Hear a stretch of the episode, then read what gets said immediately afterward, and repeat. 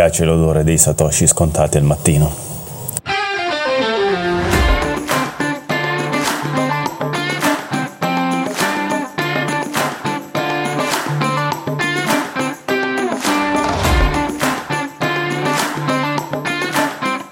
Buongiorno a tutti ragazzi e benvenuti al Vocast 3BTC. Ricordiamo il primo Vocast, il primo podcast in formato Vocast a parlare di Bitcoin in Italia e criptomonete ma sono qua a presentarvi eh, la ventiseiesima puntata dal titolo, udite udite, alla ricerca del multi-wallet non custodial perfetto per noi e lo zaino ATM firmato 3BTC. Non aggiungo altro ragazzi, iniziamo e seguiteci. Buongiorno ragazzuoli e buon inizio di puntata 26esima da parte del 3BTC Bocast.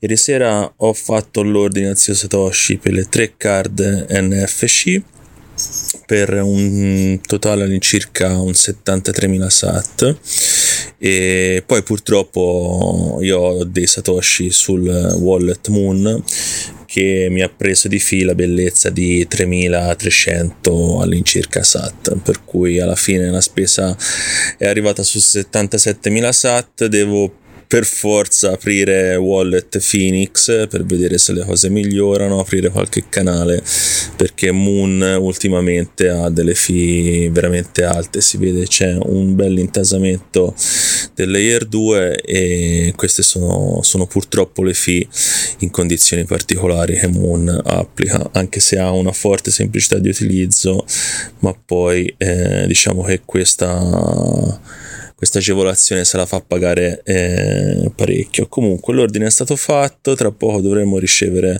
le nostre card, metteremo subito all'opera, vi, sa- vi faremo sapere nelle prossime giornate come funzionano e come fare per utilizzarle al meglio. Ricordo che oggi è mercoledì, c'è il FONC, per, eh, ci sarà la decisione sui tassi di interesse americani, in teoria dovrebbero rimanere fermi alla percentuale di adesso e vediamo se ci saranno delle sorprese. Ieri si è vista un po' di volatilità sul prezzo di BTC, tornato all'incirca sotto i 27.400 dollari, stamattina è, si è stabilizzato, o meglio, si è riposizionato sui 27.000 Sicuramente incontreremo un po' di volatilità nella serata, nella giornata di domani. Vediamo un po', vediamo un po' come la prende questa situazione dei tassi. Se Powell decide di rimanerli invariati per i prossimi mesi o se farà presente che eh, a causa um, di un rincaro del petrolio ci potrebbero essere dei futuri, dei futuri rialzi. Vediamo. Comunque, buona giornata, buona mattinata a tutti gli ascoltatori e a Rom e Don Beans. Buona mattinata ragazzi. Ottimo che hai ordinato le card. Quindi dici che conviene installare un altro wallet perché anch'io volevo venire con Moon al plan B. E allora a questo punto me ne installo un altro. Bene, dai, aspettiamo i tassi di interesse stasera. E, um, Intanto volevo dirvi che una cosa un po' off topic, ma comunque rilevante. Ehm, ho, sono in un circolo letterario qui con alcuni italiani in Svizzera e um, abbiamo fatto un corso, stiamo iniziando un corso ora di scrittura creativa, quindi un corso per scrittori, una roba così amatoriale chiaramente e sto iniziando la storia di un mondo futuro distopico in cui ovviamente eh, a causa dell'inflazione la moneta corrente è bitcoin non lo so se avete qualche idea da darmi per una storia del genere magari poi la inserisco nel, nel romanzo e facciamo un romanzo dei 3 BTC che ne pensate? Allora sì, direi che Moon eh, è da abbandonare, abbiamo avuto anche mm, negli scorsi mesi delle discussioni su Twitter eh, con alcuni utenti e veniva riportata la problematica maggiore di Moon.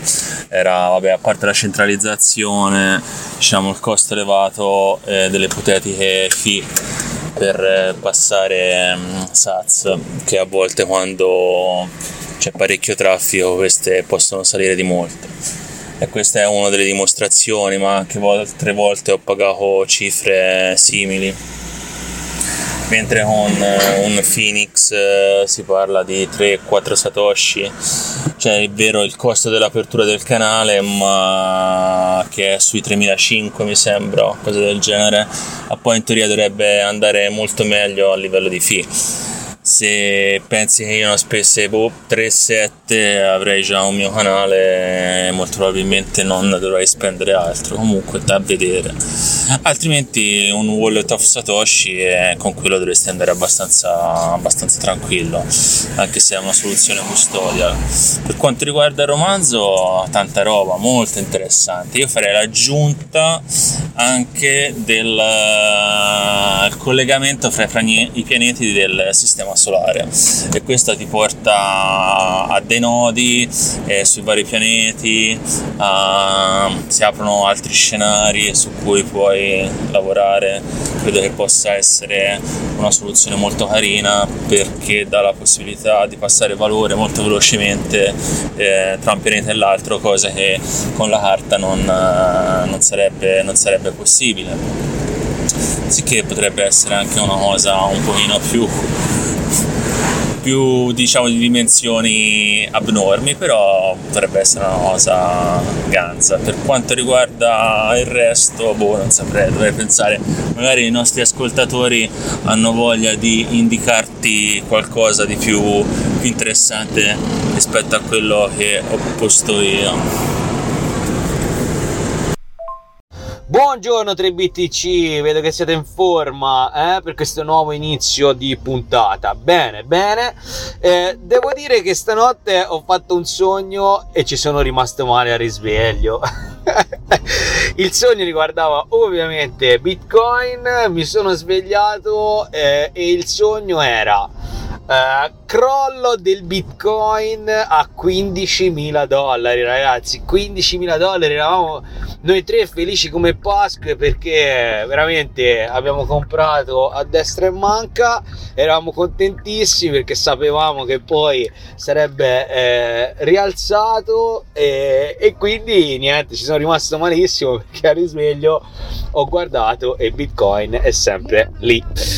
In realtà potrebbe essere anche un sogno premonitore, chi lo sa, a volte mi è successo nella vita, anzi più di volte, ma parecchie volte mi è successo, vai a sapere cosa succede. Fatto sta che niente, ci sono rimasto male. E questo è quanto. Poi invece per quanto riguarda il discorso eh, del, delle carte, bene, bene, sono contento, Eiffel, non vedo l'ora veramente che arrivi. Poi magari ci spiegherai veramente con calma cosa dobbiamo fare come bisogna eh, eventualmente eh, attivarla, se c'è un'attivazione o se è immediatamente funzionante. Eh, BTC a 15.000, eh, ti sei svegliato sudato, eh? E chi lo sa, staremo a vedere. Per ora siamo sui 27.000 dollari. E stasera c'è il FOMC. Vedremo cosa succede con questa probabile non aumento dei tassi di interesse. Powell cosa dirà eh, per il futuro prossimo e vedremo BTC cosa farà. Al momento io ritorno a dire che torni sui 15,5 la vedo molto poco probabile, però non si sa mai. Se dovesse arrivare a quelle cifre festeggeremo tutti. Io sono già contento che è sceso a 25.000 e se dovesse scendere ulteriormente sarà ancora più contento e aspettiamo un bull market ritardatario. Vi aggiorno sulle card NFC, Satoshi le acquistate dallo store di Massimo e procederà la spedizione. Appena arrivano vi faccio sapere i vari utilizzi. Sicuramente quella di Don Beans gliela darò appena avremo la possibilità di vederci. Per Terrom credo di non potertela dare prima del eh, Lugano Plane B, almeno che non ti faccio una spedizione, ma non so i costi per spedire un eventuale pacchetto in Svizzera, in Svizzera quali possono essere. Se te hai già idea fammelo presente, eventualmente te la mando così ti arriva prima. No, buono, costa un botto. Lascia perdere. Per quello anche non volevo che zio Satoshi ce le mandasse perché sarebbe stato eh, la Svizzera non è nel, nell'Unione Europea, non è nell'Unione Europea e quindi eh, costa di più. E quindi me la darai al plan B. Mandatemi una foto magari quando arriva, quello sì. E nel frattempo la rate di Bitcoin fa un nuovo all time high. Vai così BTC. Allora ragazzuoli, ehm, Satoshi mi ha scritto, ha detto che bisogna far partire il boot, Satsmobi boot per eh, gli handle, io l'avevo già fatto partire ieri, mi ha detto che sono registrato e per registrare le carte c'è la necessità che praticamente attiviate sui vostri account Telegram eh, questo boot. A questo punto il boot creerà un wallet eh, tra il quale Massimo potrà collegare la carta. Per cui dai ragazzi, fate questa cosa e fatemi sapere se avete problemi, ma comunque basta che startiate il boot e non dovete fare altro. Fatto, è andato subito come un lampo, è molto carino, mi pare che per ricaricarlo devo pagarmi un invoice a questo indirizzo, mi sembra molto conveniente. Non vedo l'ora di vedere le carte NFC e vedere come sono fisicamente, però molto carino. Ti hai già provato a ricaricarlo, a farti un invoice? Eh no, che non ho provato, non ho la carta e aspetto. Quando mi arriverà la carta faccio l'invoice, il pagamento e vediamo un po' anche le fee come vengono gestite. Poi la mia domanda era: e se volessi levarli da lì, come fai? C'è il modo? Hai già dato un occhio? Vabbè, immagino che ti fai un invoice da un altro wallet e, e ti paghi sull'altro wallet tuo, no? Non dovrebbe essere un problema.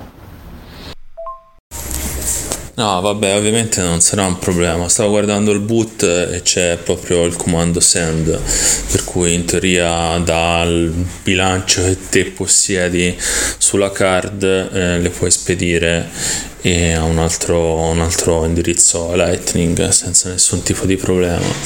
Era così per chiedere, cioè nel senso non, non sapevo come si potesse fare, ma credo che la procedura sia questa. Comunque quando arriverà la carta eh, sia a mandargli i sats sia a rispostarli, così faremo luce su queste, questa nostra avventura con le carte NFC su Bitcoin.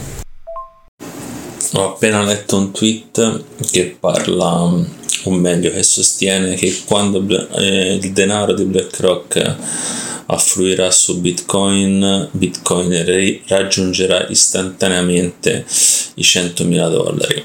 Voi ne pensate? Ma non penso sia un calcolo difficile, basta calcolare quant'è la cifra stimata che mm, BlackRock eh, investirà in BTC e basta guardare le posizioni aperte no? su vari exchange, quindi fai una stima così e mm, penso che sia abbastanza tranquilla come stima. Chiaramente se BlackRock riesce a acquistare abbastanza velocemente in modo che le posizioni non cambino perché se cambiano le posizioni potrebbe essere di più, potrebbe essere di meno, eh, non si sa. Però se fai una foto di quello che sono le posizioni aperte, una stima di quello che BlackRock vuole, probabilmente investirà, eh, non mi sembra difficile, però su cosa si basa questo 100.000? Eh, su cosa si basa? Un pochino sul nulla, si basa che BlackRock gestisce un paniere di 10 trilioni di, di, dollari si baserà su quello anche perché non lo puoi sapere. Eh, sicuramente acquisterà appena verrà approvato l'ETF di BTC però poi ne acquisterà altri in base alle richieste che avrà eh, relative a chi vuole BTC non credo che tu possa quantificarlo molto bene diciamo adesso. È un pochino da vedere le richieste che hanno loro. Ovviamente loro sanno di già ma per noi diventa, diventa difficile capirlo eh, anche perché non sono dati che sono riportati. Naturalmente lui avrà già comprato BlackRock come società di per sé e questo nessuno glielo vieta però per quanto riguarda il fondo eh, non hanno ancora acquistato BTC da quello da quello che so io. Buongiorno a tutti cari amici ascoltatori del 3BTC Vocast. Questa settimana abbiamo un ospite, si chiama David Cohen, forse molti di voi lo conoscono, su Twitter molto eh, seguito, molti seguaci, è l'autore e scrittore del libro Domande e risposte su Bitcoin. Per cui David, benvenuto, ti chiedo di eh, spiegarci un po' la tua storia, di darci qualche informazione di te, come sei entrato nel mondo delle criptomonete, come ne sei venuto a conoscenza e cosa poi ti ha portato a scrivere questo libro, che sicuramente ti dico non l'ho ancora letto, ma lo farò a breve. Troverete ovviamente tutte le descrizioni eh, nel, nei commenti quindi ragazzi seguiteci e eventualmente fate anche domande che riporteremo poi a David nelle prossime puntate per cui iniziamo e buon ascolto Ciao a tutti e grazie per l'invito. Beh, io lavoro in ambito Bitcoin e cripto ormai dal 2019, credo, e collaboro con un'azienda di San Diego che si chiama Edge e lavoriamo su un portafoglio multicurrency che si chiama appunto Edge Wallet. È un portafoglio, un'applicazione open source. Eh, totalmente non custodial, i wallet sono totalmente non custodial, ci teniamo tanto alla um, custodia personale dei fondi, quindi gli utenti sono liberi di esportare le chiavi private, noi non vediamo nulla, è già una zero knowledge app, non vediamo nulla eh, per quanto riguarda i fondi degli utenti, i movimenti, non chiediamo dati, non chiediamo nulla di nulla e non vediamo neanche gli XPub, contrariamente a quanto fanno altre applicazioni, ma questo è un altro discorso. Eh, io appunto lavoro con Edge dal 2019, sono, mm, ho conosciuto Bitcoin e il mondo cripto qualche anno prima, credo nel 2015 eh, mi sono avvicinato a Bitcoin, però mm, da molto lontano, l'ho riscoperto l'anno successivo e poi ho credo acquistato mm, qualcosina in Bitcoin nel eh, 2017, quindi in piena bull, bull run, come si dice, io non mi occupo di aspetti eh, finanziari, quindi eh, magari sbaglierò qualche termine. E poi ho perso bitcoin in uh, shitcoin ho comprato qualche shitcoin e, um, e, ho fatto anche degli errori come, come, tutti quanti e dopodiché non ho più acquistato bitcoin. Quindi io ricevo pagamenti bitcoin praticamente direi il 90-95% delle mie entrate sono in bitcoin ma io non ho mai più acquistato bitcoin e di conseguenza neanche altre, altre shitcoin. Eh, oh, ditemi se, se, il termine shitcoin non mi piace, così uso, uso, un termine più, più laico, magari altcoin o criptovalute. E sì, ho scritto questo libro che si intitola Domande e risposte su Bitcoin, un po' come esercizio eh, perché stavo appunto facendo della ricerca su Bitcoin, stavo cercando anche di, di capire come spiegare Bitcoin in modo estremamente semplice, che non è affatto facile, eh, perché molto spesso si finisce con eh, tralasciare delle cose molto importanti, del, ehm, la semplificazione a volte causa degli errori E io invece volevo, cercavo di fare appunto un, un recap di che cos'era Bitcoin e quali fossero le domande, le domande principali eh, che mi venivano fatte e che venivano fatte in generale. Quindi ho raccolto prima queste domande e ho, ho, scritto le risposte più che altro come esercizio personale, dopodiché ho visto che la, eh, il testo che era uscito era, poteva essere interessante e più che altro sembrava sufficientemente semplice ma non banale da, da poterlo far leggere altrove, far leggere ad altri e quindi ho detto raccogli, raccogliamo queste domande, raccogliamo queste risposte e impaginiamole. Quindi ho pubblicato appunto in è un'autopubblicazione, ho pubblicato su, su Amazon, ma ho anche deciso di rilasciare il libro come, con licenza Creative Commons perché appunto sposo l'idea della, dell'open source e quindi della, eh, della, possibilità per gli utenti non solo di, di, leggere un libro ma anche di riutilizzare i contenuti, eh, di distribuire gratuitamente il libro e contenuti e quindi lo, lo, trovate anche su GitHub. Non è necessario acquistarlo, eh, quindi non, non, voglio fare la, la, marchetta, eh, anche perché eh, l'ho scritto, l'ho, l'ho scritto ormai credo più di tre anni fa. L'ho, ho rivisto un pochino durante i vari lockdown, eh, però non è aggiornato. Quindi, anzi, siccome è un libro distribuito in Creative Commons e c'è su GitHub, io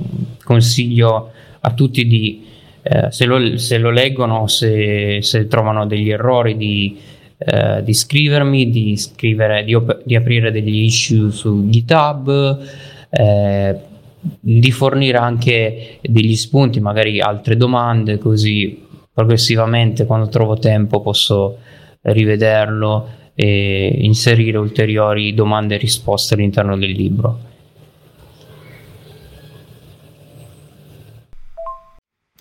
Beh, grandissimo, fai un sacco di iniziative, un sacco di cose. A me ha colpito soprattutto quando hai detto che ricevi il 95% del tuo stipendio in Bitcoin.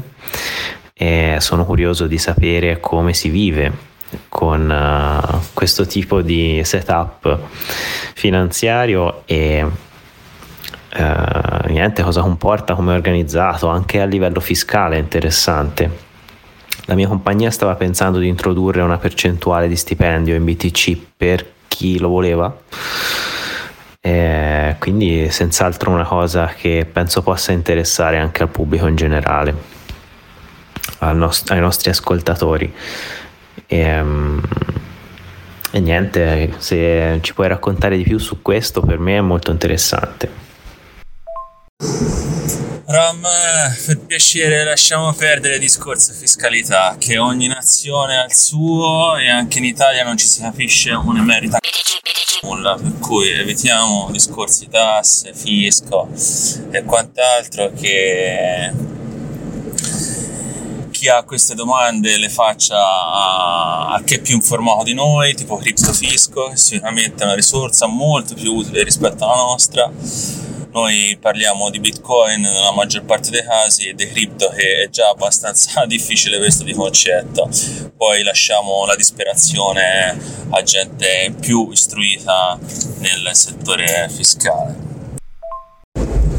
Davide, che dire, contentissimo di averti con noi, io ho visto il tuo profilo, ho visto dei tuoi video che facevi su YouTube, non so se ancora li fai, uno di questi era una configurazione di un ATM Lightning Network, che è un progetto che dalla scorsa puntata anche noi abbiamo inserito nel nostro Vocast, io ho recuperato diversi pezzi di hardware per comporlo, sto ancora aspettando uno switch per il bottone, poi qualche cavetto e dovrei essere pronto per incominciarlo a configurare e far sapere ai nostri utenti tramite abbiamo aperto un canale su Telegram eh, come poter procedere anche loro per la costruzione di un proprio ATM Lightning. Vorremmo portarlo a Lugano Plan B in, eh, diciamo con un case fatto a Zanetta, a Marsupio che volendo la gente può acquistare SAT inserendo ovviamente solo monete e comprando SATS. Non so se te poi avevi eh, da darci qualche dritta su questo progetto, se fosse così te ne saremo assolutamente gratis. Eh sì, assolutamente gratis. E sono contentissimo di averti qui con noi e spero di fare una bellissima chiacchierata. Una cosa interessante di quello che ci hai detto è che praticamente percepisci più o meno un totale stipendio in bitcoin. A è una cosa che ha sempre molto affascinato, per cui ehm, sicuramente tu non lo vivi come asset speculativo, ma proprio per quello che è nato, una, una moneta digitale eh, che possa essere d'alternativa alla situazione fiat che viviamo tutti i giorni molto interessante questo. No? Un'altra persona che mi aveva colpito era Laura Nori, che anche lei praticamente lavorava per un'azienda, non mi ricordo quale, e veniva pagata interamente da quello che mi ricordo io in bitcoin. Per cui diciamo molto interessante, una cosa che piacerebbe anche a me, molto probabilmente non ci arriverò mai, però diciamo che è una specie di sogno nel cassetto. Sì, Laura la conosco, lavorava per Bitcoin People, non so se lavora ancora con loro, penso però che da loro prendessero stipendio in Bitcoin, eh, ma comunque mm, conviene chiedere a lei direttamente. Eh, noi di Edge prendiamo lo stipendio in Bitcoin da sempre praticamente. Prima l'azienda si chiamava Airbeats e aveva fatto uno dei primi portafogli Bitcoin per mobile, eh, open source ovviamente. Adesso vabbè, si chiama Edge, però comunque noi sia io sono un contractor per loro, quindi sia i contractor che i dipendenti eh, ricevono il, lo stipendio interamente in Bitcoin e facciamo l'invoice in dollari, veniamo pagati in Bitcoin.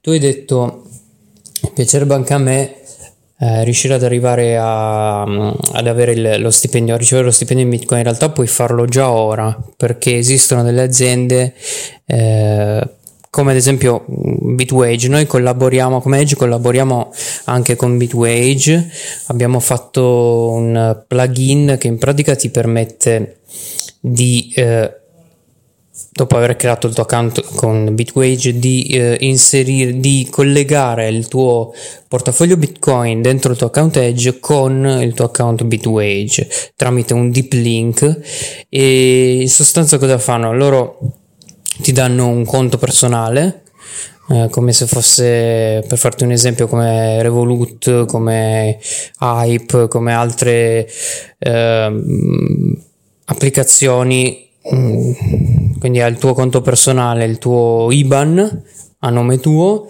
eh, tu puoi dare questo IBAN al tuo datore di lavoro se sei indipendente oppure inserirlo nel, nella fattura se sei autonomo. E chi ti paga? Paga verso quell'IBAN lì loro ricevono eh, fiat e poi ti danno bitcoin in base all'allocazione che hai deciso tu quindi se hai deciso che vuoi 100% bitcoin ti pagheranno il 100% in bitcoin, diversamente poi credo tu possa decidere vari, vari percentuali, vari percentuali, quindi se eh, ricevere parte in fiat, parte in bitcoin. E, ehm, la cosa interessante di questo plugin che avevamo fatto è che essendo appunto collegato a Edge il, i bitcoin vengono inviati nel tuo portafoglio non custodial quindi a differenza di, ad esempio di Revolut tu eh, non, non, sei costretto a stare sotto eh, a, a, lasciare i bitcoin a, loro in sostanza loro sono dei custodial e mm, come custodian ti no, non ti permettono di accedere alle chiavi private. Tu invece ricevi bitcoin direttamente sul tuo wallet. Bitcoin non custodial eh, dentro edge. Quindi già oggi puoi farlo se, se vuoi ricevere il tuo stipendio in bitcoin.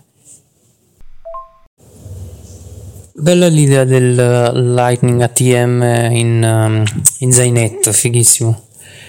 Sì, eh, consiglio, no, c'è quella guida di um, 21 is enough, mi sembra che si chiami, che dovrebbe essere sufficiente. Poi se riuscite a tradurlo in italiano ancora meglio. Ma alla fine step by step si, si riesce a fare. L'unica cosa, forse il consiglio che ti posso dare è di se hai problemi di lasciar perdere l'integrazione della videocamera perché io l'avevo comprata e ce l'ho ancora non, non sono mai riuscito a farla funzionare come si deve con il Ras- Raspberry Pi Nano sì, o Zero non, sì, vabbè non mi ricordo come si chiami.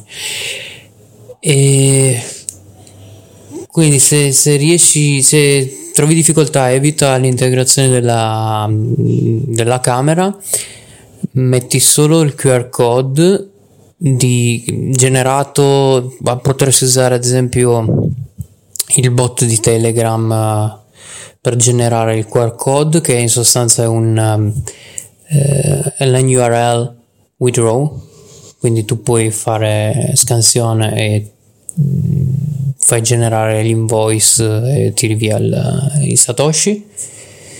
E se vuoi puoi anche integrarlo con BTC Pay però è un po' complicato quindi la cosa più semplice per voi forse è quella di eh, fare eh, avviare il bot che ti dice lui non so se usava LNTX bot o un altro e comunque c'è nella guida e poi fare appunto il collegamento con con l'ATM e farti niente ricaricare i, satoshi il bot con i tuoi satoshi e fare le, creare l'invoice dal, dal bot.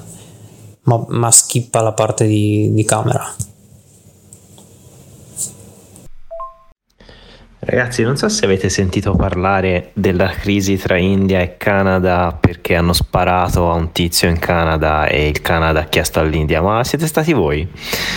In pratica è andata così, c'è un tizio che è un separatista Sikh, che credo sia una delle religioni indiane, e si vede che aveva delle opinioni piuttosto controverse a cui il governo indiano non era molto felice di, di sentire eh, insomma, sto tizio è stato ucciso, non si sa chi è stato, ma il governo canadese ha, detto, ha chiesto all'India se ne sapessero qualcosa di questa cosa qui. L'India se l'è presa a bestia, è andata una crisi diplomatica e è una notizia non direttamente correlata con Bitcoin, ma eh, oggi, tre ore fa, eh, ho letto una notizia, eh, l'India sospende le transazioni Visa, cioè quindi il circuito Visa in India è stato sospeso per questa, per questa stupidaggine, cioè, secondo me è una, una, cosa per cui sospende il circuito Visa non ha proprio senso, eh, però insomma questo potrebbe avere dei risvolti per, per le cripto e bitcoin. Allora, questa cosa del servizio che praticamente ti permette di ricevere bonifici sulla piattaforma e convertirli in automatico nella percentuale che vogliamo in Bitcoin, io non lo conoscevo minimamente. Ti ringrazio se metti il link in chat così da poterlo inserire nelle note dell'episodio, così a chi fosse interessato ad utilizzarlo eh, sarà più facile eh, reperire ulteriori informazioni. Fantastico. Poi per quanto riguarda invece il wallet eh, che stai sviluppando e l'azienda per cui lavori, Age, noi abbiamo fatto una puntata ehm, 4-5 puntate fa su diciamo ehm, messa a confronto tra vari wallet per Team Network Custodial and All e sarò molto curioso a vedere il eh, wallet che stai sviluppando Age soprattutto anche perché non è, non, non è custodial come ci hai elencato tu. E non ho ben capito se gestisca solamente pagamenti su layer 1 o anche su layer 2 se ce lo fai sapere è un'info in più. Comunque non, non perderò occasione per andarmelo a spulciare un po' Vai, grazie mille. Ehm, della camera l'avevo notato nel tuo video che non l'avevi inserita e mi ero domandato come mai ora con quello che mi hai raccontato ho capito un po' il perché. Vedrò di, di fare una guida abbastanza approfondita e il più possibile semplice per i nostri ascoltatori. Grazie ancora dei consigli. Ah, scherzo, non avevo capito un cazzo. Uh, ho visto scritto Visa con il blu e mm, mentre scrollavo sul gabinetto avevo, mm, per un attimo mi è balenato nella mente che fosse Visa il circuito, invece è Visa il, diciamo, il passaporto, la richiesta per poter andare in quel paese. Eh, non avevo capito niente. Chissà che non sia stata un, una cosa freudiana, una cosa premonitrice. Allora vi faccio un audio perché um, David ha risposto scrivendo e non so, forse non poteva in quel momento fare un vocale. Vi leggo il suo commento alla mia domanda se eh, Age supportasse Lightning Network. Eh, lui mi ha risposto che al momento è solo per i pagamenti on-chain, cioè praticamente sul layer 1 e i loro dev stanno lavorando sull'integrazione di Breeze SDK, eh, ma non ho un ETA. Eh, finora abbiamo aspettato perché non è facile fornire un wallet completamente custom completamente non custodial su Latin Network. È una cosa che abbiamo visto anche nelle scorse puntate noi. E c'è un problema sia di path finding eh, per cento di successo dei pagamenti sia di liquidità. Piano piano questi problemi stanno venendo meno qui c'è margine per lavorarci su. Praticamente dice che stanno implementando una soluzione cercano di implementare una soluzione che è il più possibile eh, non custodial su Latin Network utilizzando le librerie di Breeze di cui aveva parlato anche eh, Massimo mi sembra sugli audio del Balticon eh, Badger se non erro che anche lui aveva detto che erano un ambiente di sviluppo molto interessante e che dava nuove possibilità per nuove implementazioni sul Latin Network poi mh, mm, Davide dimmi se ho sbagliato qualcosa ma credo di aver riassunto il messaggio che avevi scritto in chat il nostro Vocast ci permette anche questo di leggere risposte che vengono scritte, eh, non vocali, per cui ottimo. Ti faccio una domanda anch'io, David. Volevo chiederti se puoi dirci di più sul tuo ruolo nello sviluppo di, di Edge, di, di, questo wallet che state facendo, insomma. Eh, da sviluppatore mi piacerebbe sapere qualche dettaglio tecnico di quello di cui vi occupate. Ci hai dato già dei dettagli sui problemi di pathfinding, eccetera, però magari ci puoi dare qualche altra insights sui problemi che si incontrano o sul tuo ruolo nel, nello sviluppo. Sì, beh, io non sono uno sviluppatore, quindi non lavoro direttamente nel team di sviluppo. Eh, lavoro in due team principalmente, il, il team di quality e il team di supporto eh, nel quality facciamo i test, facciamo um, bug funding, eh, ci occupiamo però anche di UX UI, quindi del, di come migliorare l'interfaccia utente sia dell'esperienza d'utilizzo dell'utente. E per farlo utilizziamo anche molto i feedback che riceviamo eh, quando lavoriamo in supporto eh, appunto nel supporto faccio il supporto tecnico eh, utilizziamo Zendesk riceviamo i ticket e cerchiamo di rispondere mm, nel, nello specifico nel generico quindi considerando tenendo sempre però appunto eh, presente che Edge è una zero knowledge app quindi una difficoltà è quella di fornire all'utente il supporto non sapendo nulla dell'utente. Quindi dobbiamo chiedere, abbiamo bisogno di un po' di contesto, dobbiamo magari fare delle domande uh, più specifiche, però senza, uh, senza richiedere ovviamente uh, informazioni sensibili all'utente. E allora, per quanto riguarda i problemi che si riscontrano principalmente, potrei dire lato Mm, supporto la difficoltà sta spesso nel fatto che l'utente o è alle prime armi o comunque viene da, una, da un sistema custodial e quindi mh, mm, ha magari poche eh, esperienze con, con, gli exchange, con uh, sistemi di custodia e, oppure appunto non ha proprio esperienza viene dal mondo Fiat che è tendenzialmente custodio. E, ehm, quindi prima di tutto dobbiamo far capire che cosa significa la responsabilità individuale. Edge è fatto in modo che ci sia una, eh, un percorso abbastanza guidato eh, del, del, per l'utente che viene dal mondo fiat verso, verso Bitcoin, verso le, le altcoin. Un percorso guidato per fargli capire l'importanza della self custody, quindi del, del detenere i propri asset, il controllo completo sui propri asset. Per farlo noi utilizziamo un sistema ad account, quindi eh, contrariamente ai principali wallet non custodial, dove, non custodial, dove l'utente ha il, mm, il, primo grande ostacolo che incontra è quello di dover trascrivere propri, le proprie seed phrase, i, i 12-24 12-24 parole del dizionario di 2048 parole inglesi.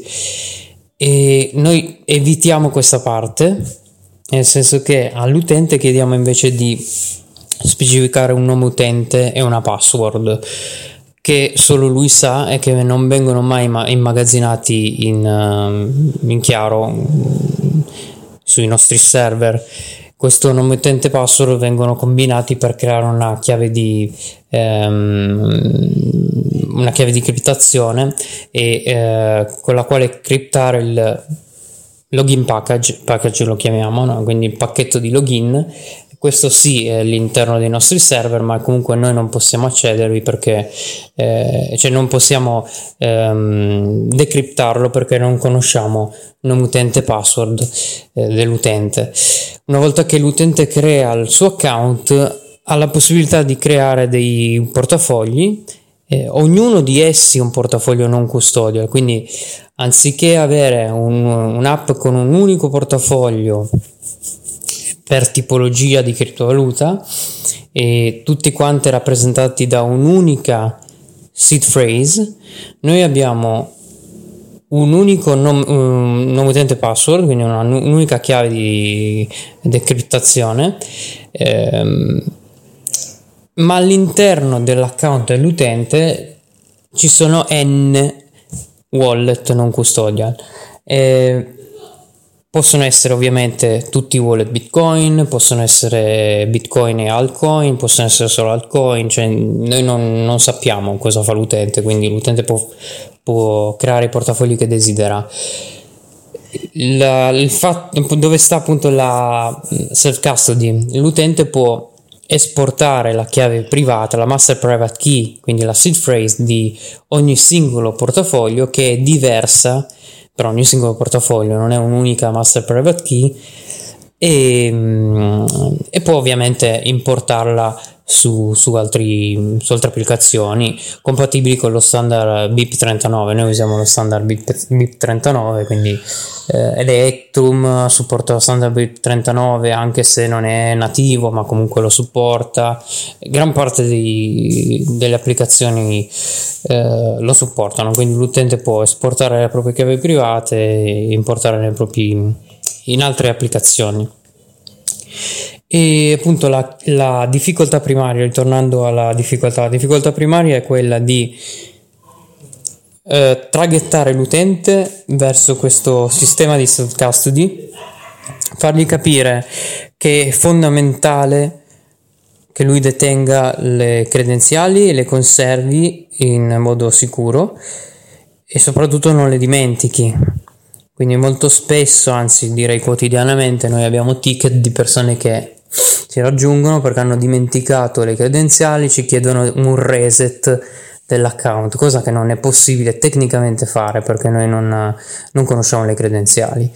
Quindi noi abbiamo elaborato altri sistemi da, mm, per il recupero della password, ad esempio, da applicare una volta che si è creato l'account. Noi abbiamo questo sistema che si chiama appunto ehm, recupero password, password recovery eh, nella, nella, nostra versione eh, internazionale. E il, il sistema prevede che l'utente risponda si faccia due domande e si diano due risposte. La... in pratica eh, l'utente decide quali domande farsi e, si, e dà delle risposte, dopodiché invia a se stesso un token di recupero che è anch'essa una stringa alfanumerica mm, eh, che noi non possiamo conoscere può inviarsela via mail, può inviarsela tramite altri, altri mezzi, via messaggio. L'importante è che, che venga da se stesso e sia inviata a se stesso. Una volta ottenuta, questa, questa mm, stringa alfanumerica può essere utilizzata in combinazione con il nome utente solo il nome utente per poter recuperare la password, la, sì, l'accesso all'account. Quindi l'utente deve poi rispondere alle domande che si è posto per avere accesso all'account. Da lì potrà cambiare la password e cambiare il PIN. E il PIN ha anche un um, sistema di, di, login una volta che si è entrati con nome utente password e, ma comunque il, um, nonostante questi, queste varie tecniche per poter recuperare l'accesso al proprio account è inevitabile che ci sia necessità di eh, capire eh, che cosa significa self custody e che c'è sempre una responsabilità da parte dell'utente. Eh, noi lo specifichiamo, però purtroppo non sempre, eh, non sempre le condizioni d'uso vengono lette.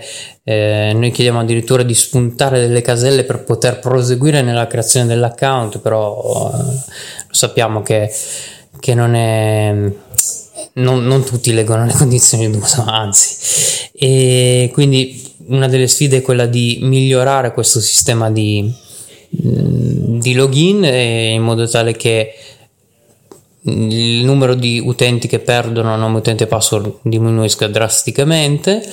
Eh, un sistema che noi suggeriamo alle volte è quello di fare login su più di un uh, dispositivo di proprio in, um, più di un, un dispositivo di, dell'utente in modo tale che magari un dispositivo venga tenuto spento e possa, si possa fare poi accesso all'account con un PIN anziché la full password e, e l'altro invece che venga utilizzato per, i, per tutti i giorni, ma comunque sono, sono diverse le, le possibilità per, per, avere accesso ai fondi, ma eh, anche eh, tante quelle per poterli perdere, per poter perdere accesso ai fondi. Quindi.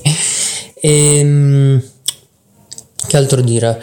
Sì, quindi direi che lo, la difficoltà principale è a livello uh, eh, UX eh, prima ancora che UI, quindi l'esperienza d'uso utente che è migliorabile e mm, ma questo in, in generale, non, non, solo per la nostra applicazione, e, ed è il, l'ostacolo primario. Eh, dopodiché, invece, per quanto riguarda il mio lavoro, eh, direi appunto Allora, a livello per quanto riguarda la, la uh, quality, il, il, bug, il, bug, funding è fondamentale perché appunto una modifica può introdurre un bug che prima non era, non era presente nella versione live dell'applicazione, quindi può, può introdurre una regressione. È importante trovarlo, quindi noi abbiamo tutta una serie di test che dobbiamo fare a ogni uscita Ehm, di una nuova build, quindi prima in fase di eh, sviluppo, nelle develop build, poi in fase di staging, quindi nelle staging build, e infine bisogna fare uno sweep della versione master che è in fase di caricamento nei Play Store.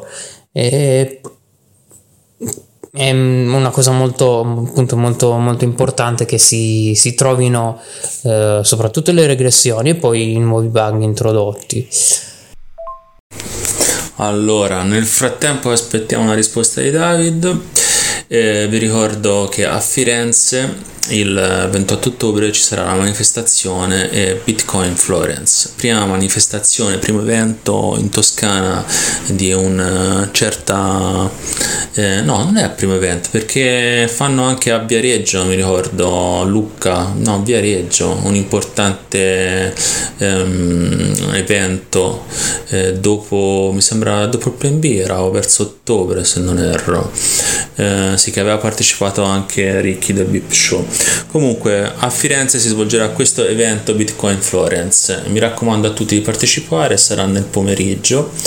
E, e Mendace, il nostro ospite di qualche puntata fa, mi ha mandato un audio per eh, spiegarvi un attimo eh, come funzionerà. Per cui vi giro l'audio e buon ascolto. Ciao 3BTC, eccomi qui, l'ultima volta avevo promesso eh, che avrei parlato di una grossa novità e volevo appunto parlarvi del Bitcoin Florence. Come sapete io sono un organizzatore dei Bitcoin Beer nella zona di Firenze e abbiamo questa volta voluto alzare l'asticella e portare un evento più grosso eh, adatto anche ai no coiners eh, che parlasse appunto di, di un'introduzione a bitcoin. Ehm, per farlo abbiamo avuto bisogno di, di alcuni sponsor che ci aiutassero eh, con, con, le spese perché, che da sostenere perché a differenza dei classici meetup che dei bitcoin beer eh, dove, dove, non c'è una necessità di spese di, di affitto della, della, sala perché eh, questi vengano svolti in locali pubblici mh, il bitcoin Florence eh, si presenta proprio come un evento eh, abbiamo, abbiamo, avuto la necessità di affittare una sala per, eh, co- con una capienza per 70 eh, persone, eh, quindi è un evento appunto chiuso a 70 persone, avremo la partecipazione di Riccardo Giorgio, Giorgio, Frega del Bitcoin Italia Podcast, Claudio Benvenuti ehm, che parlerà di dell'aspetto di, di, tecnico di Bitcoin e niente che dire, io vi aspetto tutti il 28 ottobre eh, in piazza di Cestello a Firenze presso i locali della Nara Bianca eh, per parlare di, di, questa, di questo protocollo che sta rivoluzionando il mondo. Un saluto. Grazie Davide per questa carrellata sulla, sul tuo lavoro eh, effettivamente l'esperienza utente secondo me è uno dei punti cruciali per il successo non solo di un wallet ma proprio di bitcoin come valuta come utilizzo della valuta. E, mm, e quindi il tuo lavoro secondo me è super importante poi magari cerco di spiegare un pochino a chi ci ascolta che cos'è un uh, ambiente di sviluppo, un ambiente di staging e un ambiente di produzione. In pratica sono le tre fasi in cui di solito si divide il rilascio di un'applicazione, di una soluzione software. L'ambiente di sviluppo chiaramente è quello dove ci sono gli sviluppatori che creano l'applicazione e l'ambiente di staging è il passo successivo, quindi dopo i primi test, quindi dopo la sgrossatura dei test eh, si passa all'ambiente di staging e nell'ambiente di, di staging si fanno diciamo le ultime, eh, gli ultimi test, di solito poi chiaramente dipende da azienda a azienda queste cose cambiano un pochettino, però di solito nell'ambiente di staging si fanno gli ultimi test per avere un'applicazione che sia il più professionale possibile, più stabile possibile. E quando questo è verificato da persone che fanno appunto il tuo lavoro ehm, e da chi ha mm, il, la proprietà del prodotto, quindi può essere il product owner, altri, altre figure ehm, che girano intorno all'idea ehm, finale del prodotto, viene passato in produzione dove saranno gli utenti ultimi a ehm, dire se funziona, quindi con il loro utilizzo o meno. E, um, e poi appunto eh, mandano il feedback al team, in questo caso viene raccolto da te David immagino e con il supporto clienti riesce ad avere ancora più eh, verifiche sull'utilizzo del prodotto, com'è, come non è, eccetera. Poi ci sono anche chiaramente oggi dobbiamo dare un sacco di autorizzazioni ai cookie, alle analitiche, queste cose qui e quelle sono i parametri che poi vengono utilizzati dal team di sviluppo per migliorare il prodotto e rendere l'esperienza utente sempre migliore e sempre più stabile. Dimmi se ho sbagliato qualcosa, se vuoi aggiungere qualcosa rispetto a come lo fate voi. Che ne pensi di questo riassunto? No, è corretto.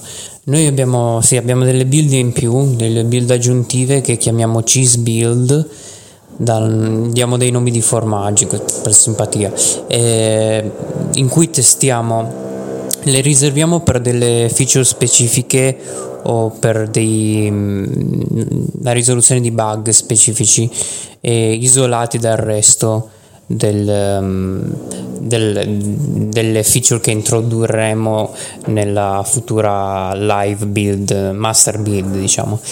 E ad esempio, so, per farti qualche esempio, eh, quando viene aggiornata una libreria, onde evitare eh, degli scenari in cui tutto va, va, a ramengo, noi testiamo su una, prendiamo una build, gli sviluppatori prendono una build specifica di, di queste cheese build eh, in modo da isolare l'aggiornamento, noi la testiamo.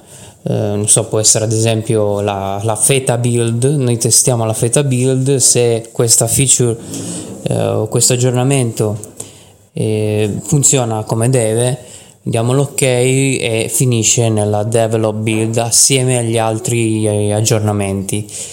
E dopodiché va, sì, va in staging e poi va in master. Abbiamo anche una beta build nella quale testiamo live eh, grazie a degli utenti che, che si prestano. Ehm, testiamo delle feature aggiuntive ad esempio abbiamo provato eh, delle card visa ricaricabili in bitcoin e altre cripto. Eh, senza KYC Mm, adesso la, la, beta è terminata, quindi noi abbiamo possibilità di studiare se la cosa funziona, se ci sono problemi a livello di, mm, eh, sai, di legislazioni varie, sia europee che US, eh, perché comunque si, ci si interfaccia con Fiat. E, mm, e niente, abbiamo modo di poter testare una, una, funzionalità che potrebbe anche non andare in master, quindi non uscire nella nostra applicazione, però eh, abbiamo appunto, apriamo agli utenti eh, l'applicazione in modo da ricevere i feedback reali. Eh, quindi non viziati dai da, eh, nostri bias eh, o mh, mm, quelli degli sviluppatori. E eh, penso che sia, che sia tutto sulle, sulle build. Stamattina c'è una notizia di Sam Banchiere Fritto che fa appello alla corte per la decisione di metterlo in galera e, e non l'hanno molto ascoltato diciamo quindi probabilmente rimarrà in galera e, ehm, te David cosa ne pensi di mm, tutta la vicenda di FTX e di Sam Banchiere Fritto? No, non ho seguito più di tanto perché non ho molto interesse a livello personale e anche professionale. A livello personale perché mi interessa Bitcoin e ciò che viene costruito sopra di esso e quindi non, non, sto a guardare i checks, sì, ho visto su Twitter le notizie. A livello professionale perché è in antitesi con quello che facciamo noi, quindi eh, noi cerchiamo di far sì che l'utente sia il, il custode dei propri fondi, delle proprie chiavi private, non... Eh, ormai abbiamo visto no, la storia è piena di empty gox e quindi riteniamo fin troppo eh, ridondante il discorso di eh, servizi di custodia che falliscono e che perdono i fondi degli utenti. Eh, non, non, ci interessa più di tanto. C'è un articolo di Reuters molto lungo. Eh, appunto San Banchiere Fritto affronta sette capi d'accusa da frode a cospirazione per il collasso di FTX anche se non credo che ci abbia guadagnato tantissimo dal collasso di FTX eh, quindi boh, vedremo un po' come va a finire, però sembra che ci siano degli aggiornamenti. Buongiorno ragazzuoli, allora io ho scaricato Age, il wallet, è molto interessante, eh, praticamente appena lo scaricate vi chiede di registrare un, un, vostro login, una vostra password, che come diceva David, ehm, questa serve per crittografare eh, i vostri portafogli sui loro server. Da quello che ho capito io credo sia esattamente così e, e poi niente andate avanti eh, vi chiede di impostare un pin che poi è possibile per l'accesso all'app ma è saltabile attraverso se avete dispositivi a lettura biometrica. Io ad esempio ho quello a impronte digitali ed è molto comodo perché ogni volta non c'è bisogno di reinserire il pin dopodiché vi chiede una moltitudine di coin che potete selezionare nel vostro wallet, potete selezionare anche solamente BTC se siete massimalisti. E, e poi vi manda avanti in un altro processo dove vi chiede se volete eh, registrare un handle con uh, age.com.it, eh, non, non mi ricordo, che, che, da Davide non ho ben capito eh, a cosa possa servire, se lui ci vuole spiegare per cosa viene utilizzato questo handle, che poi credo rifaccia parte a una società terza, Feni, Femi, ora non mi ricordo il nome. E dopodiché eh, vi viene creato il vostro wallet, la cosa interessante come diceva David è che ogni indirizzo che voi avete di ricezione eh, potete esportare le, proprie, le vostre proprie chiavi private e non ce n'è un unico, cioè non avete un unico indirizzo che eh, ad esempio potete ritrovarvi su chain eh, BNB o Ethereum eh, o quant'altro, non avete un unico SID per cui se volete portare il vostro wallet BTC su che posso dire un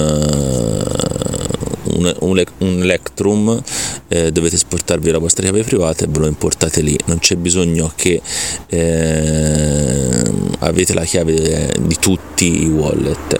Questa è una cosa che ritengo molto utile, molto sensata.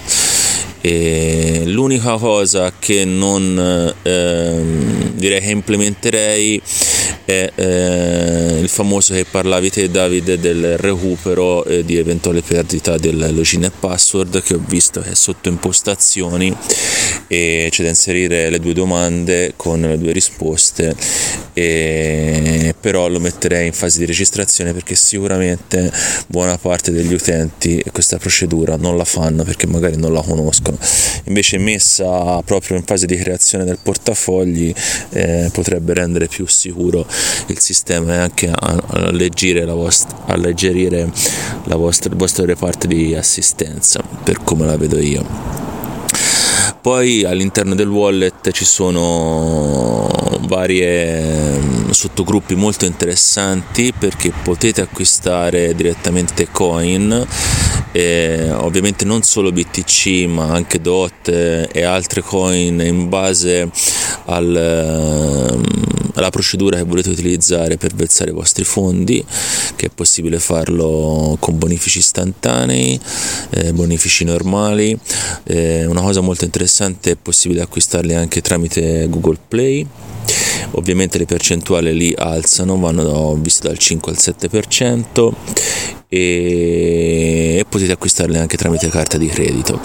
Un altro reparto molto interessante del wallet è la gestione dei mercati, cioè c'è un, um, un reparto dove praticamente vengono elencati eh, i vari prezzi e poi da quello che ho visto io c'è anche la possibilità di vendere le proprie coin per farsi addebitare ad esempio fiat sul proprio conto corrente bancario e, non lo so se poi ci sia una gestione totale del portafoglio per quanto riguarda eh, percentuali di rendita giornaliere eh, in base a quando si è comprato o quant'altro, questo non l'ho visto diciamo a un primo sguardo, non credo che ci sia, Davide potrebbe comunque eh, fare luce su questa mia domanda e per il resto direi un ottimo portafoglio anche comunque difficile da strutturare eh, un portafoglio del genere per un'applicazione totalmente non custodial. Per cui direi al momento complimenti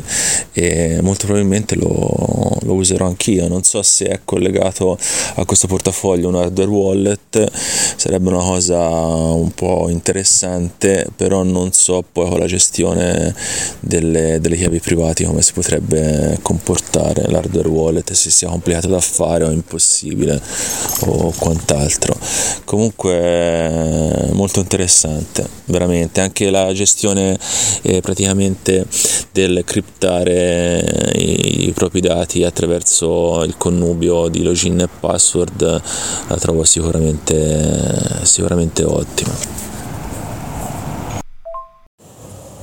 Sì, quello che hai visto è un FIO handle, eh, in sostanza è un nome univoco, un handle univoco eh, con nome chiocciola dominio, e simile all'email per dirti. E funziona su una blockchain uh, fork di iOS che appunto si chiama FIO e è uno dei tanti partner, però personalmente son, io sono un bitcoin, quindi personalmente non, non, mi interessa più di tanto, lo dico proprio in trasparenza, l'ho sempre detto.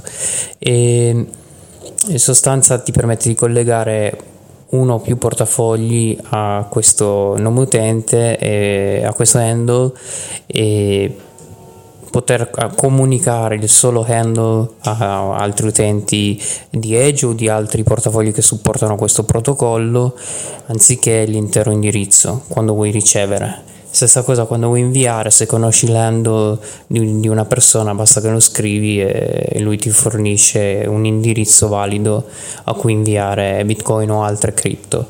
Eh, eh, sì, è una funzionalità aggiuntiva ma personalmente appunto non, non, non la uso.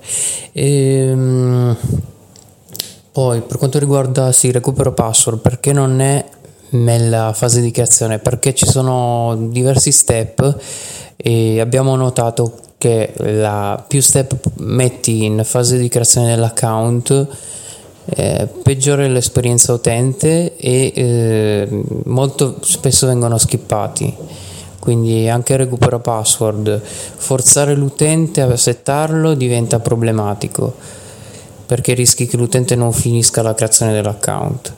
Eh, dare all'utente sal- la possibilità di saltare diventa anche esso un problema perché l'utente non legge, salta e non vede più l'opzione.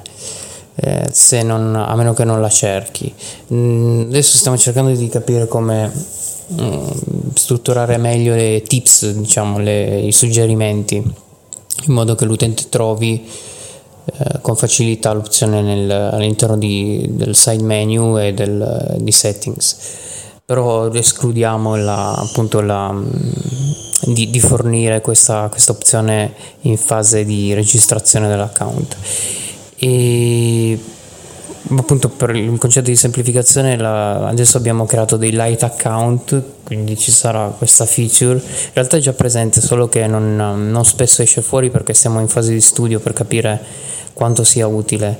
Quindi abbiamo settato un mi sembra che esca una volta ogni 10 eh, creazioni di account. Eh, ad ogni modo ti permette di creare un account senza dover specificare nome utente e password. Tu setti solo un PIN e hai già il tuo account nel quale puoi creare i wallet. Eh, dopodiché all'interno del, dell'account ti dice eh, ricordati che questo, eh, questo è un light account, devi fare il backup dell'account pena la perdita dei fondi perché non, non hai possibilità poi di eh, di entrare ed esportare chiavi private quindi noi guidiamo l'utente attraverso il processo di creazione di nome utente password in un secondo momento, ma tecnicamente l'utente può scaricare Edge, aprirlo, fare un light account in die- e in 10 secondi avere un portafoglio Bitcoin funzionante. Quindi ricevere già i, propri, i primi Bitcoin uh, al volo. Ehm, poi eh, non ricordo l'altra domanda, la vado a guardare un attimo, anzi a sentire un attimo e ti rispondo. Sì, la domanda era sugli hardware wallet. Eh, no, non, eh, non, abbiamo integrazione con l'hardware wallet, non, non prevediamo di farla. Eh, intanto scusate se sentite il rumore, ma ho deciso di fare i lavori adesso, eh, fuori nell'appartamento vicino. Spero mi sentiate bene. Integrazione con l'hardware wallet significa avere eh, la derivazione degli indirizzi fatta da parte dell'hardware wallet, la firma della transazione fatta dall'hardware wallet e la sola propagazione della transazione fatta invece dall'applicazione. Questo è un um, problema tecnico non indifferente e soprattutto è potenzialmente um, pericoloso perché entra subentra un ulteriore eh, un ulteriore sistema terzo, diciamo, per farla semplice, eh, che, potrebbe, che potrebbe essere appunto difficoltoso da gestire.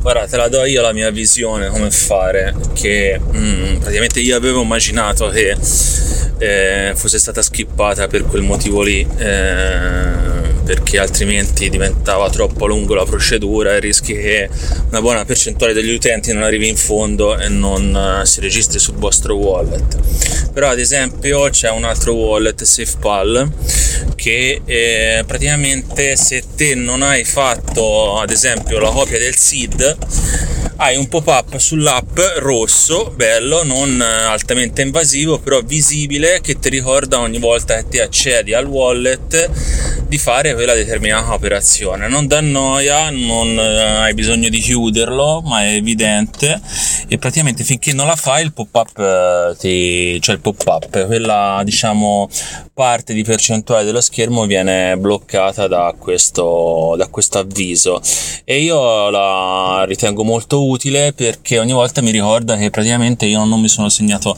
il SID ma non è allo stesso tempo invasivo eh, che ti dà noia per le procedure comuni del wallet o tu debba chiuderlo eh, tappando sulla X di turno. Questa secondo me è una, profe- una procedura utile che però eh, dà sicurezza ai vostri clienti che magari non sanno di questa cosa e a un giorno si trovano a perdere il wallet e voi gli dite in assistenza eh ma ti devi salvare la password. Eh, ti devi fare due domandine. Per me è un buon, un buon compromesso sì, sì, ma infatti il concetto dietro il light account. In sostanza tu ti, ti scarichi l'app, eh, entri dentro con un pin che decidi tu, e sei nella condizione che descrivevi in pratica i tuoi wallet, quelli che hai creato in fase di, di creazione dell'account, puoi, puoi, usare l'account, puoi creare altri wallet, però c'è sempre in basso una sorta di più che pop-up è un, um, un elemento fisso che ti ricorda sempre che non hai fatto il backup e quindi quello è un light account. Se dovessi rimuovere Edge dal, dal, telefono, dal device perderesti anche il, l'accesso ai fondi. E quindi quello è il, il, metodo che vorremmo utilizzare per uh, incentivare l'utente a um, ovviamente utilizzare bitcoin e cripto in modo semplice ma anche eh, ricordarsi di fare il backup del, del proprio account, quindi nome utente password, possibilmente password recovery.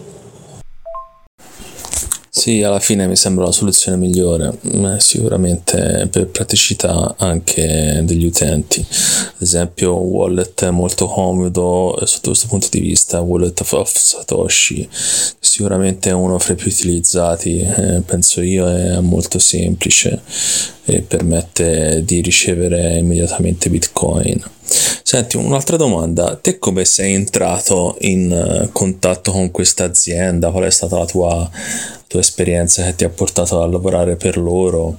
Se ce la vuoi raccontare, penso che è una cosa molto interessante anche per chi ci ascolta. Vero, però la, eh, Wallet of Satoshi è custodial, quindi eh, quello è una delle, sfide principali all'adozione di Lightning eh, in modo totalmente non custodial, quindi riuscire a mettere eh, insieme sia la semplicità di utilizzo e quindi la UX di Wallet of Satoshi ad esempio di altri eh, sistemi analoghi e eh, la parte di self custody dei propri fondi Ma io eh, come utente, come contributor, nel senso che eh, ho provato e provo tuttora diverse applicazioni in ambito Bitcoin e, e cripto per lavoro ormai. E Edge era una delle, delle applicazioni che, che, avevo provato e tra l'altro io siccome sono appassionato anche di open source, eh, mi piace contribuire eh, sia con uh, magari nel mio piccolo con ad esempio eh, delle traduzioni, delle, delle, stringhe delle applicazioni o suggerimenti, feedback eh, o apertura di issue su GitHub. Eh, avevo iniziato così a fornire un po' di, di, aiuto al team di sviluppo di, di, Edge, come tra l'altro lo fornisco ogni tanto al team di Breeze, in particolare ho curato la, mm, eh, la versione italiana, eh, perché appunto essendo un mondo aperto, quello dell'open source, è altamente eh, collaborativo. E Niente, ho aiutato inizialmente mm, come utente, ho dato dei feedback, poi ho suggerito, ho suggerito di eh, creare una versione in italiano dell'applicazione eh, perché c'erano già diverse, diverse lingue supportate, quindi eh, mi sono proposto come traduttore. Ho iniziato a dare dei contributi sulla traduzione del, dell'applicazione e poi niente, mi hanno mm, il mio referente eh, RJ si chiama eh, che è il mm, manager del um, team quality eh, mi ha proposto così di collaborare in modo un po' più attivo. E inizialmente con poche ore. Mm,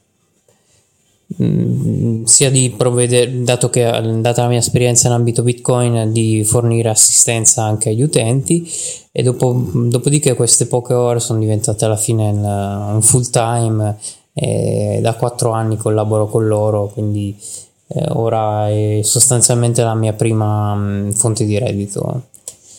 La, mm, sì, ecco.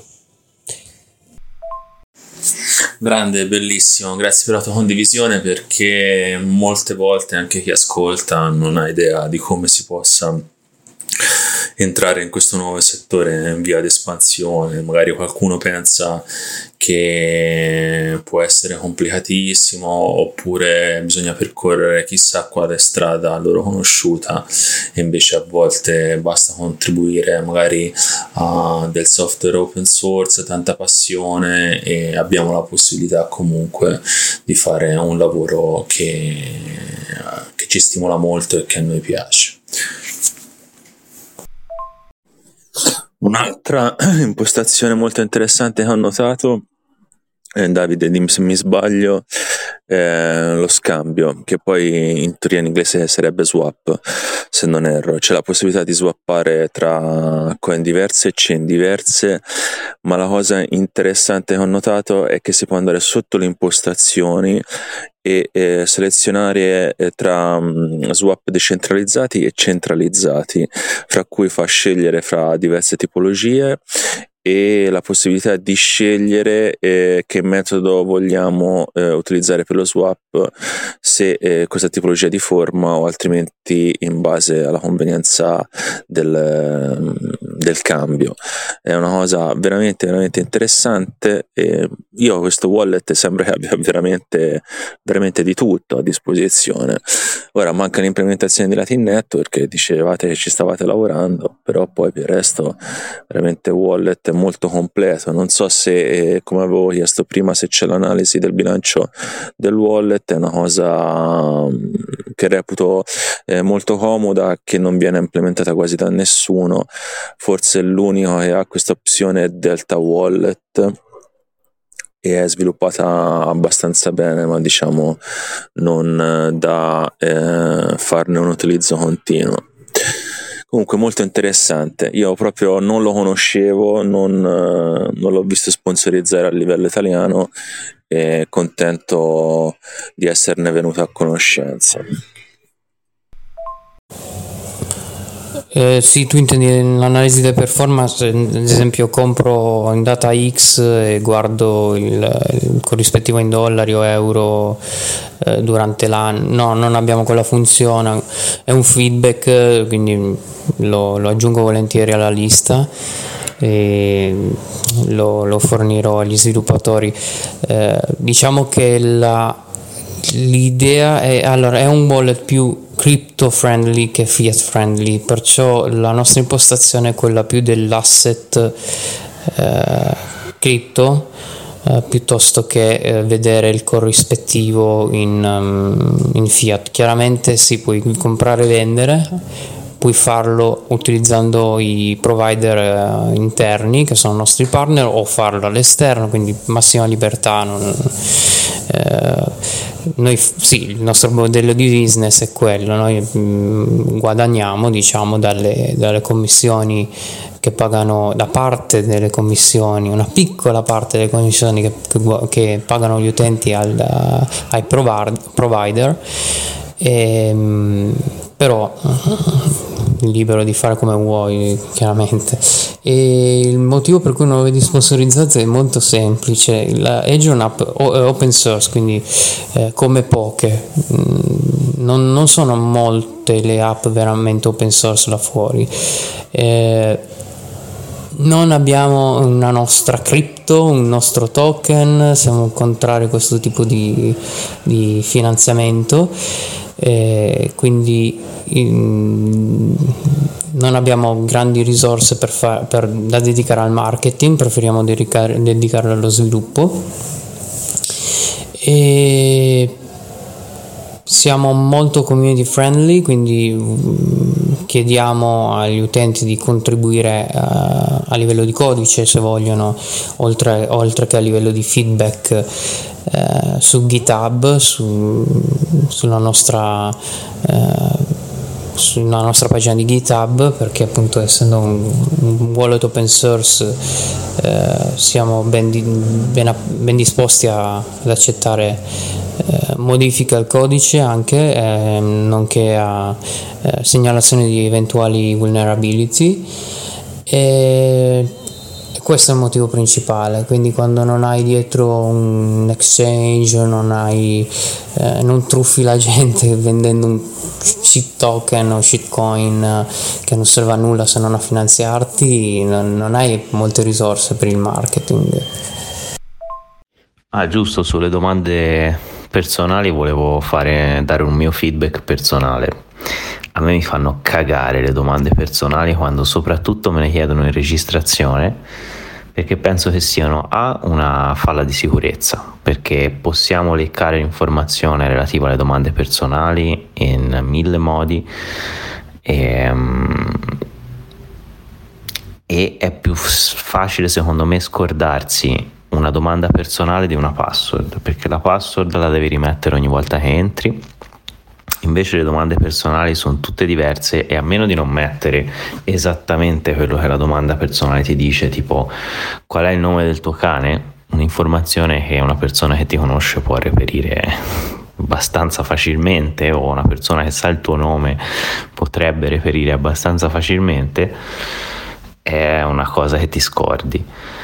E, ehm, se non ho capito male, però, il vostro tipo di recupero password con la domanda personale è diverso, cioè eh, io avevo capito dalla tua descrizione che la domanda personale viene fatta quando l'utente vuole recuperare ehm, il suo account. Quindi quando vuole recuperare il suo account deve inserire il nome utente e f- utilizzare queste due domande come diciamo un'autenticazione del fatto che sia lui a fare il processo, quindi in una certa fase gli avranno chiesto le domande e le risposte, in un'altra certa fase dovrà ehm, inserire le risposte, quindi è una cosa che viene fatta all'interno di quel processo, se è così ehm, è un processo curioso, non ne avevo mai sentito parlare, ma mi sembra che possa essere utile e che così le domande personali abbiano un senso.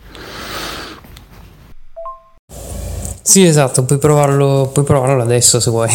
E in sostanza eh, tu ti setti le, le, domande all'interno del side menu, settings, eh, account settings, reco- eh, password recovery, vabbè in italiano è recupero password, e mh, mm, dai le risposte e, e, poi puoi fare logout e cancellare con la X l'account dal dispositivo. Eh, quindi tu adesso ti ricordi la password, però facciamo finta che te la sei dimenticata. Eh, clicchi su mh, mm, ho dimenticato la password adesso eh, vado, vado a, a, memoria perché ho la versione in inglese, dovendo fare i test non, non, non ho ancora guardato, cioè non guardo quella italiana spesso. E se fai clic su ho dimenticato la password, non, non, stai contattando Edge per fartela recuperare, ma um, stai lavorando con il tuo wallet, con la tua applicazione installata sul tuo device e questa ti chiede il nome utente, anzi ti chiede di inserire il token di recupero che ti sei inviato da solo.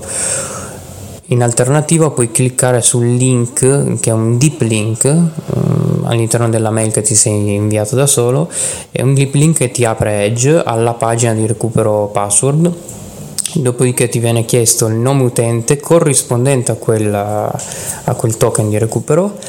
Eh, se il nome utente è corretto puoi proseguire nel secondo step che è quello dove vedi le domande e devi dare le risposte giuste ovviamente eh, devi stare attento perché sono, sono, case sensitive eh, una volta che hai inserito le risposte corrette puoi andare avanti e ti viene chiesto di eh, fare il reset della password per sicurezza e del PIN. Dopodiché accedi all'account. Chiaramente puoi skippare questo, questo reset, però mm, sta a te. E accedi semplicemente alla lista dei tuoi portafogli. Ascolta, io la procedura di recupero l'ho fatta, praticamente ti hanno delle domande precompilate come sempre eh, sono due, eh, te dai le due risposte e questo ti dice che eh, servirà per operare la tua password. E, e dopodiché ti crea un token eh, che ti fa inviare via mail al tuo account e ti dice di confermare di tenere mm, a mente di segnarti le tue risposte le domande e il token che ti è stato inviato e ricordarti il tuo login. Questi sono i dati che eh, penso servono per fare un eventuale recupero della password. Proprio parla di password, cioè il resto comunque sia lo devi sapere, non è che ti fanno un recupero dell'account. E infatti anche quando ti mandano le mail il, um, l'account vengono eh, elencate mi sembra solamente le prime due lettere poi il resto viene coperto dagli asterischi per cui comunque sia diciamo che è come se fosse una situazione di multifirma almeno per come la intuisco io poi David ci farà capire meglio. Ah, non l'ho citato, però se volete poi eh, potete mm, cercare su Google, eh, scrivete eh, Edge Wallet White Paper e lì c'è il documento tecnico in cui viene spiegato esattamente è eh, il funzionamento eh, tecnico di Edge a livello del, del login, eh, del recupero password, quindi eh, che anche che codifica viene usata. Eh, insomma, se siete dei tecnici potete dare un'occhiata, lo trovate facilmente su, facendo una ricerca su Google. Ragazzi, comunque si sta avvicinando la data del Plane B Forum. Non vedo l'ora di essere lì con voi, passare due giorni insieme, un sacco di chiacchiere su Bitcoin, di vedere un po' di vecchi amici. Non vedo l'ora proprio di partire, di staccare perché sono veramente sull'esaurito esaurito fisicamente e mentalmente, ho bisogno di qualcosa che mi ridia un po' di energia e secondo me il Plan B Forum può essere proprio l'occasione che fa per me. Boia, sì, ci stavo pensando anch'io, ora si avvicina il periodo Plan B, sarà una figata. Eh, ci sarà da vedere un sacco di gente, vi farò conoscere anche alcuni ragazzi che verranno dal corso che ho fatto a giugno eh sì, ci sarà da divertirsi. Poi non vedo l'ora di vedere le novità che presenteranno lì. Dai, dai. Eccoci cari amici ascoltatori del Vocast, è tornato lo zio di Brooklyn con la sua previsione settimanale. Buongiorno a tutti, rieccoci qua, scusate la mia lunga assenza che, che ho fatto, però dai, perdonatemi. Allora, per quanto riguarda il grafico Bitcoin USD, io parto dal grafico mensile e vedo che eh, dopo che il prezzo ha toccato i 24.009 ecco appunto passa l'ambulanza perché eh, 24.009 qualcuno si è sentito forse anche male e quindi adesso si sta riprendendo. Il prezzo eh, guardandolo dal mensile potrebbe secondo me c'ha un segnale per andare long fino, a, eh, fino ai 36.000 certo deve rompere tante resistenze però per il lungo periodo il 36.000 eh, lo vedo benissimo anche 38.750 però si parla di mesi eh, scendendo più in basso nel eh, weekly abbiamo una lateralità. Eh, scusatemi, allora guardando il weekly, stavo dicendo, abbiamo una forte lateralità e una indecisione. Una indecisione, eh, certo, se nel mensile il prezzo è long, anche nel weekly dovrebbe andare long, ma non prima che il prezzo magari va a ritestare il prezzo di marzo 2023 quindi 23.006 e poi magari ripartire. Nel daily invece nel daily eh, siamo in una forte lateralità da, eh, da un mese che va dai 27.000 ai 25.000 e quindi anche qui il prezzo si potrebbe spingere long perché non è riuscito a rompere 25.003 quindi eh, vi aggiornerò magari tra qualche giorno per un'eventuale entrata long o, o un target short. Buona giornata a tutti un abbraccio. Buongiorno ragazzi, come è andato il vostro fine settimana? Oggi è lunedì, non ho nemmeno guardato i mercati stamattina, non ho nemmeno visto BTC uh, che quota di prezzo è, ma non credo si sia mosso parecchio. L'unica cosa, notizia buona, è che questo fine settimana mi sono messo a lavorare sull'ATM Lightning e mi sono guardato un po' di video, eh, ho incominciato anche a um, tagliare qualche cavetto e a fare qualche collegamento con il trasformatore da 5 volt a, 10, a 12 volt per eh, far funzionare il, l'accettatore di monete che funziona a 12 volt mentre la Raspberry Pi 0 funziona a 5 per cui c'è bisogno di questo piccolo trasformatorino. L'unica cosa è che ho bisogno di un multimetro e lo consiglio anche a voi eh, per vedere praticamente se l'uscita di questo eh, piccolo trasformatore effettivamente eh, fa uscire una tensione a 12 volts.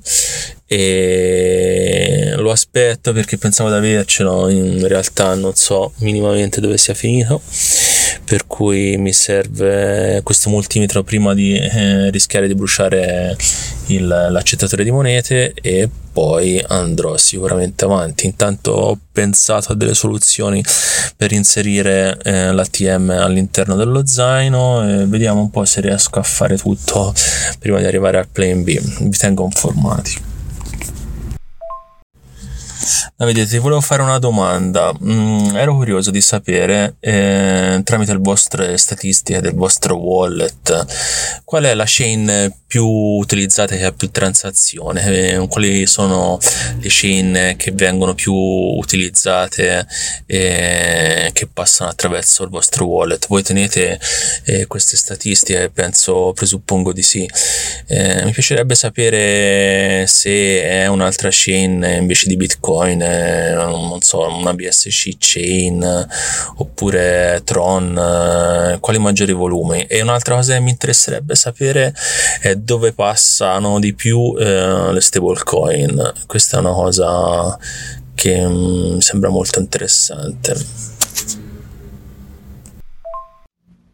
Buon lunedì ragazzi, buon lunedì. Io ho lavorato anche ieri, quindi era ieri il mio lunedì. Eh, il lunedì è iniziato abbastanza tosto, abbiamo avuto un, po' di cose interessanti da risolvere sui nostri server e, e, quindi niente, è stato abbastanza impegnativo. Bitcoin ho visto arrivato a 26k, meno male che c'è Eiffel che ci costruisce il suo ATM da spalla.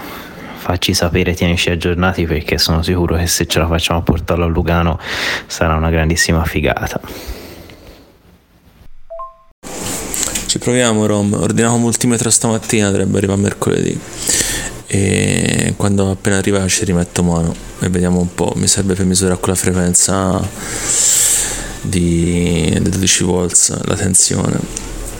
E vediamo perché sennò rischio di bruciare il lettore delle monete e poi non, non porto più nulla a Lugano. Ma il lettore di monete con che valuta funziona? Funziona con tutte le valute o solamente con gli euro, i dollari? Con i franchi funzionerà perché se si usa il plan B serve sia franchi che euro. O via serve insomma, poi è bello anche se è solo con gli euro o solo con franchi, però sarebbe carino se ci avesse entrambi. E la batteria invece sei riuscito a trovarla, una batteria con una durata decente? Allora, ascolta, il raccoglitore di monete è una figata come funziona, perché te praticamente lo devi programmare. Prende fino a 6 tipologie di monete, o meglio, fino a 6 tipologie di tagli, ok? Poi te praticamente gli dici quante monete vuoi che accetti, ovviamente da 1 a 6 in questo caso io metterò gli euro perché eh, in pratica credo che lui si calibri con il peso della moneta che ti inserisci. E lui ti chiede ad esempio eh, calibrami il, la numero 1 ok? E ti dice quante volte vuoi inserire la moneta prima che venga calibrata allo slot numero 1 te puoi scegliere mi sembra da 1 a 15 gli dai 15 ad esempio. Poi devi avere ad esempio per il taglio da un euro devi avere un 5 o 10 monete perché ovviamente i pesi sono leggermente diversi per cui se hai un taglio di monete sempre da un euro ma differenti eh, si calibra meglio ok? Invece se inserisci sempre la stessa moneta si calibra penso io sempre sullo stesso peso per cui hai più possibilità che la moneta da un euro te la rigetti praticamente te inserisci la moneta da un euro per 15 volte e, e, poi lui te la setta. Poi passi alla seconda moneta e puoi mettere quella da 2 euro.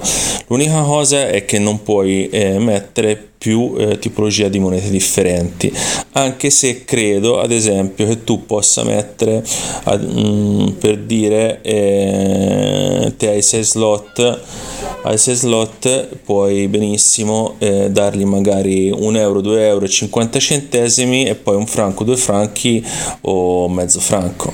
Credo che tu possa fare questo però andrebbe visto e poi io non ho i franchi a portata di mano per eh, settare la macchinetta, per calibrarla purtroppo. Però penso che una cosa del genere si possa fare perché lui non distingue eh, se siano euro, rupie o franchi o altre cose, ma va per una differenza di peso e credo che ogni moneta abbia sia una grandezza diversa che una, una, un peso diverso. Altra grande notizia, zio Satoshi domani ci spedisce le card NFC. Sì.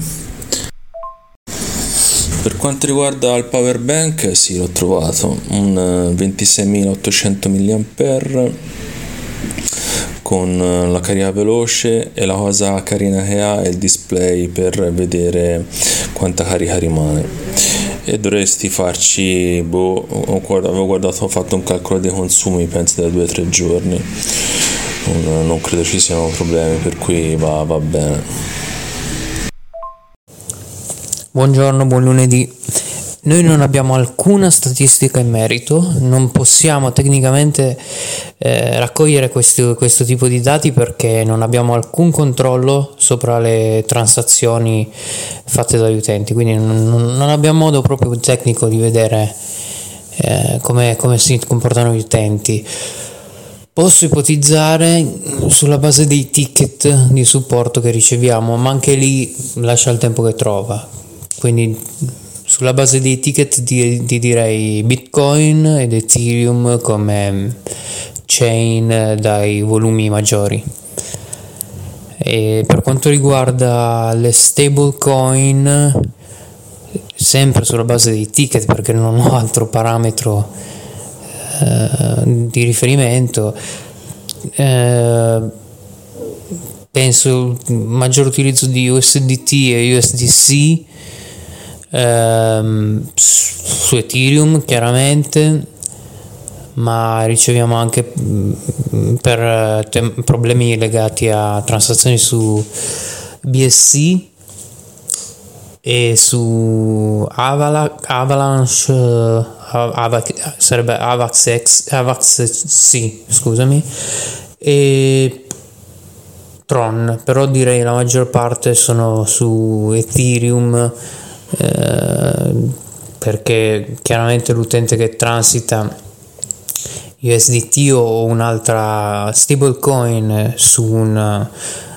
EVM quindi su una chain come Ethereum o sì, come Ethereum o cloni diciamo e alle volte non sa che deve poi avere del, degli Ethereum comunque la mainnet coin per pagare il gas quindi i ticket che riceviamo di più sono quelli. In base ai, ai ticket ti direi eh, USDT e USDC su Ethereum.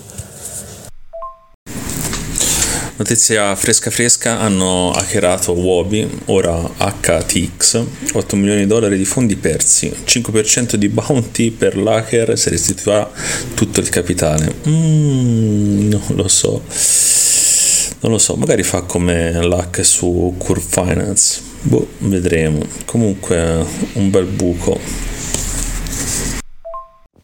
Diciamo che la statistica rispecchia quello che uno si aspetta da quello che dici. Questa cosa di Avalanche è un po' fuori dalla statistica, quindi può voler dire che tanta gente passa da lì oppure che fa più cacare delle altre, delle altre chain e quindi si incrocchia di più, detto in termini tecnici ovviamente. Comunque ce n'è altri exchange eh, che si chiamano col TX finale perché dopo FTX e HTX direi non c'è due senza tre. Qual è il prossimo? Cosa c'è di TX ancora? Qualcosa che deve cascare giù e fa un bel botto. Buongiorno ragazzuoli del 3BTC Vocast, buon martedì. Oggi qui il sole spacca, ultimo giorno del nostro Vocast Volevo ringraziare per la compagnia David Cohen, eh, ringraziamo per tutti gli interventi che hai fatto, le delucidazioni che ci hai dato su questo wallet a noi sconosciuto Age, veramente molto interessante, sicuramente potrebbe diventare il mio prossimo wallet di utilizzo giornaliero non vedo l'ora di provarlo in maniera più intensiva. Ti ringrazio ancora per la tua compagnia e disponibilità. Questo è l'ultimo giorno del nostro BTC Vocast per questa settimana. Da domani partiremo con la nuova puntata 27 con nuovi ospiti e nuove novità dal mondo cripto e bitcoin. Grazie a tutti. Ciao ragazzi, eh, sto andando a una conferenza, eh, sono in treno, volevo ringraziare David per questa settimana, per me è stato molto interessante, eh, spero che ci sentiamo presto. Buona giornata a tutti, ciao. Grazie a tutti per l'ospitalità, un saluto a tutti gli ascoltatori e a voi ragazzi di 3BTC. A presto. Ne approfitto ragazzi, le nostre informazioni che è il sito internet che è www.3btc.it, andate a vederlo, a volte pubblichiamo anche degli articoli collegati alle puntate, eh, ricordo anche la nostra email che è info-3btc.it e ricordo a tutti che se volete donarci qualche golador, qualche eh, satoshi è ben accetto e ci dà la spinta e la benzina per progredire in questa avventura e darvi sempre più eh, informazioni informazioni dettagliate e interessanti, diciamo così, per il mercato. Eh? Quindi ancora grazie a tutti voi che ci sostenete, ancora grazie a tutti gli ascoltatori del Vocast, un saluto da Don Beans e i 3 BTC. Ricordiamo ai nostri ascoltatori che i nostri non sono consigli finanziari e non sono incentivi alla speculazione. Ricordatevi che questo è un mercato ad alto rischio, potete perdere completamente il vostro capitale e non è detto che Bitcoin possa arrivare a chissà quale cifra, anzi potrebbe benissimo arrivare a zero, visto che al momento è ancora da considerarsi come un totale esperimento monetario, per cui fate molta attenzione a dove mettete i vostri soldi. I nostri non sono assolutamente consigli finanziari, ma sono quattro chiacchiere tra tre ragazzi che credono nel possibile cambiamento del nostro tessuto sociale attraverso una moneta non più in mano ad un'entità centrale, ma in mano al popolo. Ciao ragazzi, ciao David e buongiorno a tutti gli ascoltatori. Come avete appena sentito dai miei colleghi, eh, la puntata sta volgendo al termine, per cui ringrazio anche io il nostro ospite, è stato veramente un piacere averti con noi, hai spiegato perfettamente ed è molto interessante il vostro wallet, anche io mi appresterò ad utilizzarlo nei prossimi giorni. Quindi ragazzi, mi raccomando, volevo ricordarvi che se volete partecipare al nostro Vocast potete tranquillamente scriverci a info-3btc.it eh, potete andare sul nostro sito dove eh, qualche volta il signor Rom pubblica qualche bell'articolo oppure Eiffel eh, io da Don Beans è tutto, vi ringrazio e ci vediamo alla prossima puntata, ciao!